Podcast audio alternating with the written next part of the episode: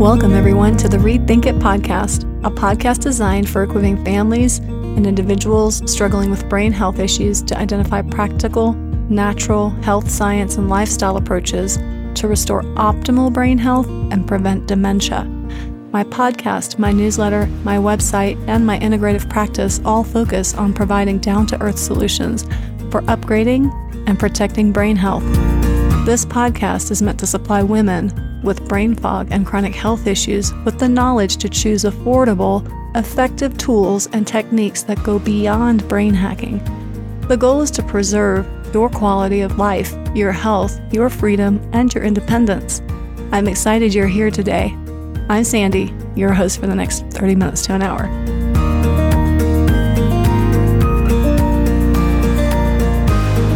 In the last episode, we touched on how gut health influences brain health and long term brain function.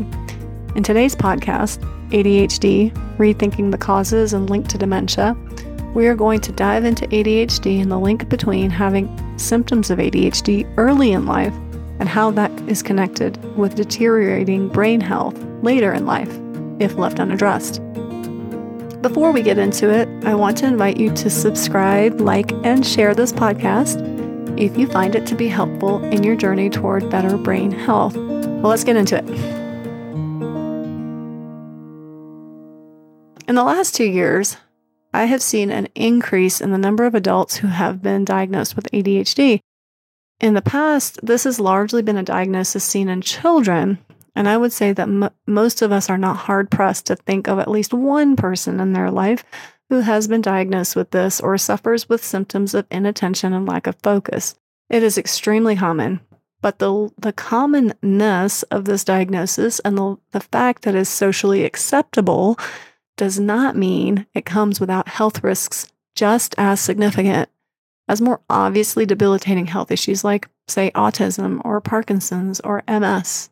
In my own personal little world, I have a spouse, a sibling, a parent, and three children who have qualified for this diagnosis. I shared a little bit about my oldest child and his journey through ADHD, and he's agreed to chat with us about this experience at some point, so I look forward to giving you his perspective. But today, I want to look at some of the research about the connection between ADHD and long term brain health. I also um, want to give you some resources, some diet suggestions, and perspectives to consider when working with ADHD. This podcast is designed to um, empower women and families to make the changes now that will present, prevent severe life altering brain changes later in life. So let's start with the new research and some of the history around this diagnosis. First of all, ADHD is a neurodevelopmental disorder that, according to medical research, affects about 10% of children worldwide. The statistics in the US aren't much different. I will make one comment here. It is important to know that published research on data and statistics and even standards of care changes in medicine are usually on research that is 8 to 10 years old. We don't publish medical studies about research very quickly because of the necessary but rigorous peer review and approval process. So, in other words, when you read a medical study, the research is usually a decade old. This delay wasn't really an issue about 50 years ago, but today, in today's internet world, um, it seems ridiculously slow. But back to ADHD. Uh, symptoms, uh, typical symptoms of ADHD obviously most people know this, include inattention, hyperactivity, and the worst one, impulsivity. From what I understand from my psychology colleagues, ADD without hyperactivity and ADHD with hyperactivity are now all considered under the umbrella of ADHD. So you, you go to a psychologist, they're going to say, even if you're not hyperactive, you just can't focus, they're going to, they're going to diagnose you with ADHD. So just so you know, in case you didn't know, that's the uh, that's the reality. I want to share a little history here because history gives us perspective. Hyperactivity was rarely discussed in either medical or educational circles until about the mid 1950s. Despite this, many medical texts, self help manuals aimed at parents, and even a, a handful of historical works focus, focusing on the disorder have suggested that the history of hyperactivity dates back to at least the mid 19th century. And that is um, that it can actually be diagnosed retrospectively in historical figures, which I thought was pretty interesting, like Lord Byron, uh, Mozart, Oliver Cromwell, Winston Churchill.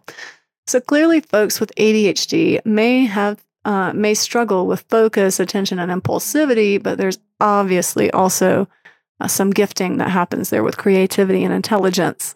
The time before ADHD was rec- officially recognized or deemed pathological um, in the mid 1950s is called the prehistory of the illness. What is noticeable when you look at the prehistory of ADHD is that it has long been associated with other types of problematic childhood behaviors. Think Dennis the Menace. Although it is not was not until the 1950s that this behavior was seen as intrinsically pathological, it is evident that psychiatrists and pediatricians began associating troubling be- childhood behavior with neurological dysfunctioning or dysfunction as early as the 1900s. According to most accounts of the of the prehistory of ADHD, the first hyperactive child was Fidgety Philip. He was a character in a series of nursery rhymes written by a German pediatrician named Heinrich Hoffmann, and he was published. It was published in 1845. Now, as a second generation American, German American, I grew up reading this oddly graphic children's book written by Heinrich Hoffmann called The Struwwelpeter. The book intended to teach children the importance of obedience by assigning extreme consequences to disobedience. In the Struwwelpeter, we are introduced to Fidgety Philip. And here's how the story from 1845 reads. All right, pay attention, guys. This is kind of crazy. Fidgety Philip won't sit still. He wriggles and giggles, and then I declare, swung backward and forward and tilts up his chair. Just like any rocking horse. Philip, I'm getting cross. See the naughty, restless child, growing still more rude and wild, till his chair falls over quite. Philip screams with all his might, catches the cloth, but then that makes matters worse again. Down upon the ground they fall, glasses, bread, knives, forks, and all. How Mamma did fret and, and frown when she saw them tumbling down, and Papa made such a face. Philip is in sad disgrace. You can see how this behavior was negatively viewed from the onset. And I'm sure you can see how children struggling with this disorder may have also struggled with chronic issues of, say, low self esteem and maybe even depression. And as we all know today, that's very common with people with ADHD. So, switching gears a little, I would like to spend some time exploring the connection between ADHD and dementia. So, let's look at the, the research in this area. ADHD has long been considered a disorder that obviously primarily affects children. But recent research has suggested that it may also be associated with cognitive decline later in life, particularly dementia. People with ADHD tend to have difficulties with similar things as those suffering from dementia do. They struggle with executive functioning, which includes skills like planning, organizing, completing tasks, of course, this leads to other problems like issues with time management, prioritizing, and say follow through. it is a real challenge to be a parent of a child with ADHD because these executive functioning struggles can heavily impact, obviously, academic, occupational, and social functioning. And the result of that is, is low self esteem and higher rates of anxiety and depression. Think Fidgety Philip. He is in such a sad disgrace. Poor kid. When it comes to the research about the link between ADHD and dementia, there was actually a large longitudinal study that was published back in 2012 that looked at 6,000 adults and found that those who had been diagnosed with ADHD in childhood were significantly more likely to develop dementia later in life than those who were not. Several other studies have been published since then, which only confirm this, even in esteemed medical journals like JAMA. The exact mechanism of this connection is not really fully understood, but there are several theories that have been proposed. One theory suggests that ADHD may lead to changes in the brain, which makes people with ADHD more susceptible to, to dementia. For example, some studies have suggested that ADHD is associated with reduced gray matter volume in the brain, particularly in the areas involved in executive function, attention, and memory. That's your prefrontal cortex.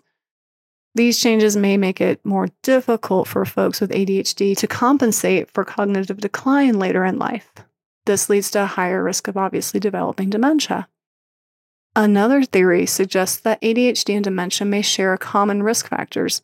For example, both conditions are associated with a history of head trauma, which may increase the risk of developing dementia. Similarly, both ADHD and dementia have been associated with genetic factors that may influence brain function and increase the risk of cognitive decline. One thing to remember is that head injury is a trigger for brain inflammation, but many other things can create a similar trigger, like chemical exposures and mold. When I took my son to see a psychiatrist for his symptoms around seven and eight, now he had been seen prior around seven, four or five by a psychologist and had been diagnosed and had been started on medications. We were just checking back in with a different psychiatrist at that age. Um, but it was interesting to me because one of the things she act, asked about was trauma at birth. I don't that I remember her asking. I'm pretty sure the other one probably did too, but I remember this one because it was it was a noticeable thing. Maybe because I had I don't know because I had finished school. Anyway, it doesn't matter.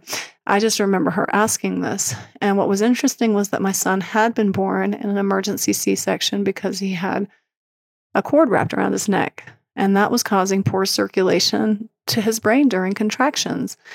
This is a trauma that affects the brain, which can be linked to symptoms of ADHD and, tra- um, and later in life and in childhood. We might also consider the fact that those who are diagnosed with ADHD early in life are often medicated with traditional means, meaning they are given amphetamines to increase the production of dopamine and norepinephrine in the prefrontal cortex. When you flood the brain with exogenous, meaning not native neurotransmitters, this leads to changes in the cell receptors of the brain and the rest of the body. In developing brains, this can lead to changes in the brain that persist even after stopping medication treatments. This is called neurochemical imprinting and was recently described in a study published in JAMA Psychiatry. Though most holistic practitioners have argued this to be the case for some time, it is pretty remarkable that, that this finding was acknowledged in mainstream in like a mainstream medical journal.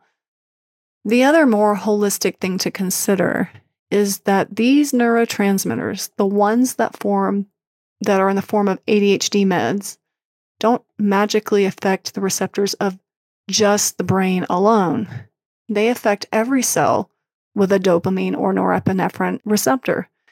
In critical care medicine, when you say dopamine or norepinephrine, most practitioners think blood pressure. Specifically, we use these medications to st- that stimulate dopamine or norepinephrine to as a means to elevate blood pressure in patients who are unstable or have a low blood pressure. When I was practicing cardiac anesthesia, these were typical tools in my tool bag. So let's think about this logically. If we change the receptors that are not just involved in concentration, but also in blood pressure regulation, do you think that taking medications to increase these trans- neurotransmitters will have an effect on blood pressure? The resounding answer is of course. When I see an adult patient on an ADHD medication in my clinic or in the OR, then they are often hypertensive or they're taking blood pressure medication as well. This is just basic understanding of cause and effect and basic physiology. So, why do I mention this in regards to the link between ADHD and dementia? Well, it is well known in the medical literature that there's a clear link between dementia and high blood pressure and diabetes. In fact, dementia has recently been coined type 3 diabetes. So, taking a medication that constantly promotes an elevation in your blood pressure, even in childhood, logically cannot be without risk to the brain. What causes ADHD and how do those factors affect the brain? ADHD is a frustrating diagnosis and condition because when it comes to cause and effect, it doesn't neatly fit into a box. Let me explain with an example. Type 1 diabetes occurs when there is damage to the beta cells of your pancreas, commonly after a viral infection. It's considered to be an autoimmune response after a sickness leading to the destruction of those cells. It res- that the beta cells are responsible for making insulin. So it results in low or no insulin production, which is measurable, and the treatment is to give insulin. ADHD cannot be explained that way. We cannot measure brain neurotransmitters accurately to prove that ADHD is caused by a neurotransmitter deficiency. No study has ever done so. Instead, the evidence suggests that ADHD is linked to a wide host of environmental, genetic, and dietary causes. The first person in medical history to really point this out was a guy named Dr. Feingold. Dr. Benjamin Feingold was one of the first researchers to explore the link between diet and ADHD. In the 1970s, Dr. Feingold, who was working as an allergist in San Francisco, hypothesized that food allergies, such as artificial colors, flavors, and preservatives, were contributing to the symptoms of ADHD. He developed what became known as the Feingold diet, which involved removing these additives from the diet, and he found that many children with ADHD showed improvement in their symptoms. He subsequently published a book called Why Your Child is Hyperactive, expounding on this finding. And I'm going to link to it in the show notes in case you want to pick it up and read it on your own. It's just because it's old doesn't mean it's not accurate. this this whole book and all this information that he published led to a wave of popularity and the reception by the public and many families was positive and many people implemented his principles into their diet and they found improvements in the symptoms of their children. As quickly as his popularity began, the medical community began to challenge his findings with, quote, double blind, placebo controlled studies. And their goal was aimed at demonstrating that his diet showed no statistically significant improvements. And when they finished the studies, they claimed that that's exactly what happened. Their studies proved there was no improvement, no statistically significant improvements. Oh, I can tell you this, guys. His diet guidelines were statistically significant in our home.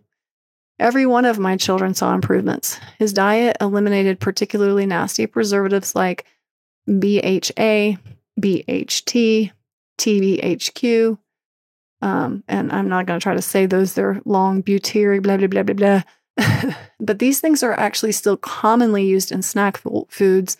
I think they've gone to lengths to hide them maybe in the in the under the umbrella of natural flavors or preservatives and not actually list them out. But I did pick up a snack bag that was in the um, hospital of Cheetos and it had it listed. Can you believe that? These preservatives actually have been subsequently shown to cause hyperactivity and, and, and inattention in children and migraines in adults. He also eliminated all food colorings. Dr. Feingold is the author of the idea that red 40 causes hyperactivity. That's where we get that idea. So, the next time you're at a party and they're serving Hawaiian punch, pick up that label and look at it. It still contains red 40. It was mind blown. We were at a a um, like a Girl Scouts, it's American Heritage Girls event, and they were doing the end of Christmas event or whatever, and they were serving all the bad things, and they served Hawaiian punch, and I looked at the label and I just, I just for some reason was hoping that Red Forty had gone the way of the dodo and wasn't any used any longer, but no, it is, it really is. So anyhow, um, the reality is that all food dyes are linked to some degree of either allergic responses in the body or inflammation, commonly in the nervous system. Remember, Dr. Feingold was an allergist. And here's the kicker if you open the package insert of your medications, you will find all active and uh, inactive and inactive ingredients listed. In every package insert for ADHD medications that I have reviewed, I have found in all of them listed in the inactive ingredient list food dyes. For example, when I reviewed Vyvanse, which is the medication my son was on, when I reviewed that several years ago, the inactive ingredient included red 6, yellow 3, blue 1, along with iron oxide. The state of New Jersey issued a safety warning about handling iron oxide, much less consuming it. You can find a copy of this package insert, by the way, on my website under the blog heading ADHD Shocker. if you have a child who has um, really severe responses to weaning off of these medications, it could be very likely be due to the food dyes found in the very medication they're taking. Basically, we're giving them the very thing that triggers hyperactivity while medicating them for the symptoms.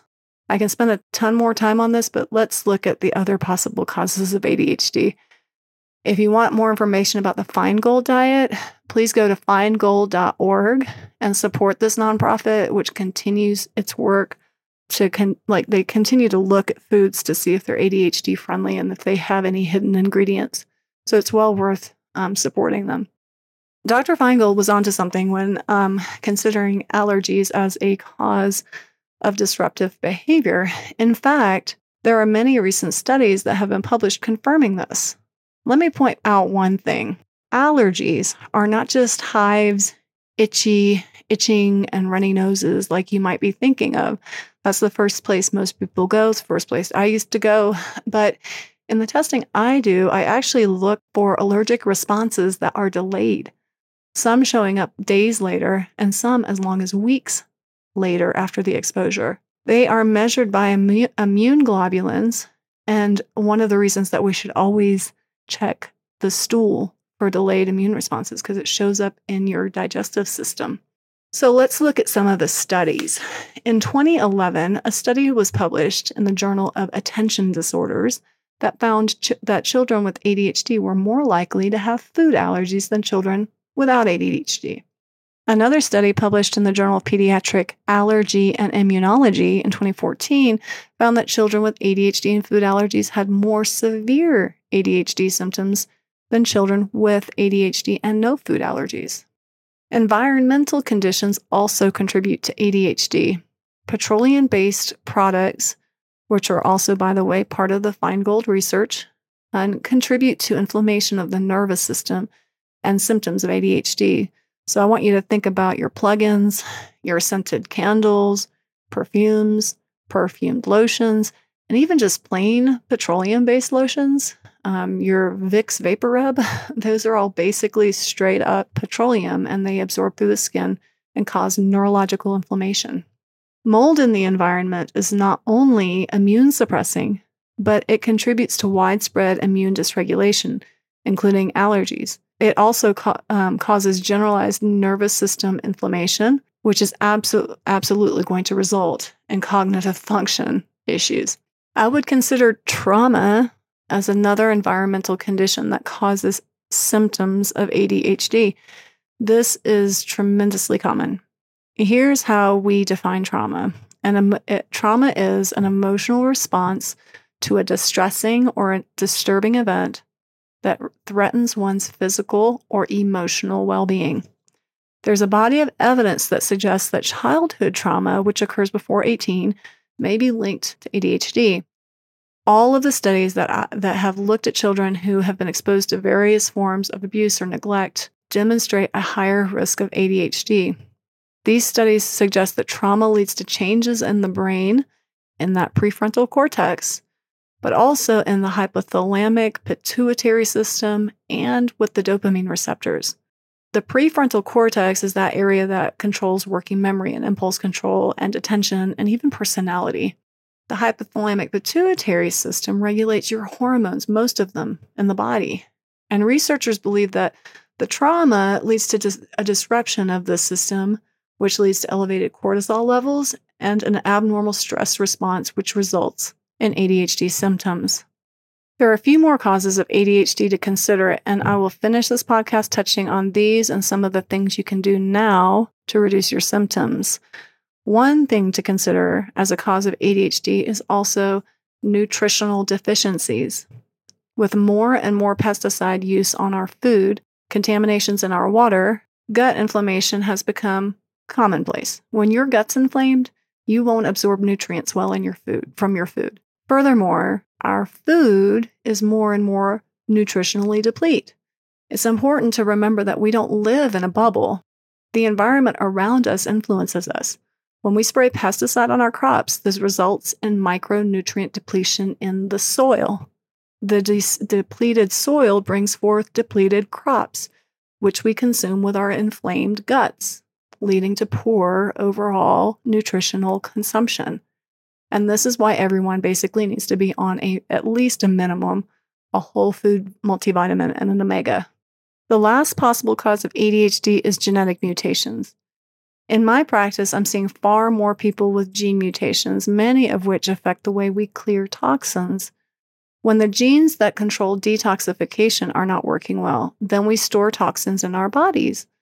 These toxins eventually lead to inflammation all over our body systems, including the nervous system. One of the most well known mutations is a mutation called MTHFR. It's short for a long com- complex enzyme that is deficient. Um, and it involves in it involves in a it's involved in a system that basically adds a methylation group to a molecule so that it can clear the toxin. Okay. So this mutation is more widely known than the others. I think if you just go on Instagram and you just type in MTHFR, you'll pick up tons of research. But there's way more mutations than than, than this one mutation alone. Although this one gets a lot of press. Um, the other one, there are other ones that actually have a more direct impact on the brain, and in particular, dopamine. I often discover clients with these other mutations. Um, one that just comes to mind is the COMT mutation. This mutation leads to like imbalances of estrogen and dopamine levels, which results in a host of brain issues. So, like I said, ADHD is not a straightforward condition with one cause and one solution, like, say, type 1 diabetes. The key is to start investigating the situation. Did the person experience a birth trauma or a childhood trauma or neglect? Are you born with genetic mutations that may influence detoxification or brain function? Is the environment moldy or full of chemicals or perfumes? How is your diet and your nutritional balance? Are there environmental allergies or food allergies? We have to look at all of this. But I want to wrap up by reminding you that the reason this matters in our Rethink It podcast is because brain health in childhood and early adulthood affects your brain health long term. Don't forget that early onset dementia is on the rise. And I want all of you to know how to make simple changes in your life now to avoid being another dementia statistic. The challenge for this podcast that I give everybody, you know, every podcast, we get a challenge. The challenge I'm going to give you guys for this podcast is to check your environment. Are you running scented candles or plugins to hide the smell of mold? I did that. if that's you, you might look at switching to maybe say essential oils, but please make sure that you're not buying essential oils that are just perfumes claiming to be essential oils because that defeats the purpose. If you smell mold, get an inspector in your home to check. I will include a link to a mold testing system that I recommend for all my clients. Um, you can check the show notes on this podcast or my website. I'm also going to include a list of two of my favorite whole food vitamins. So I hope this helps get you started on the right track because this is this is what's one step at a time, guys. One step. And as always, I want you to let me know how you're doing with this challenge by commenting on my Instagram or Facebook pages with your progress and tell me what you find. Don't forget to check out feingold.org for more information about ADHD friendly diet suggestions. Hey guys, this is Sandy. Thanks for spending the time with me the last 30 minutes or so um, and listening to me um, share what my experiences and some of the education out there. I hope it's been a blessing. I hope it's been encouraging. I hope it has empowered you to take the next best simple steps toward recovering good brain health. If you find this content helpful, please share this content. Thank you for being patient with me as I step outside of the clinical world and into the crazy podcasting world. Uh, I appreciate you guys hanging in there on the bloopers and everything along the way. But um, for sure, if this is helpful, pass it along to someone you think might benefit from the content. Leave me a like, leave me a share on your favorite podcaster that you're tuning in on, and I'll talk to you guys soon. Until then, there is hope for lasting healing.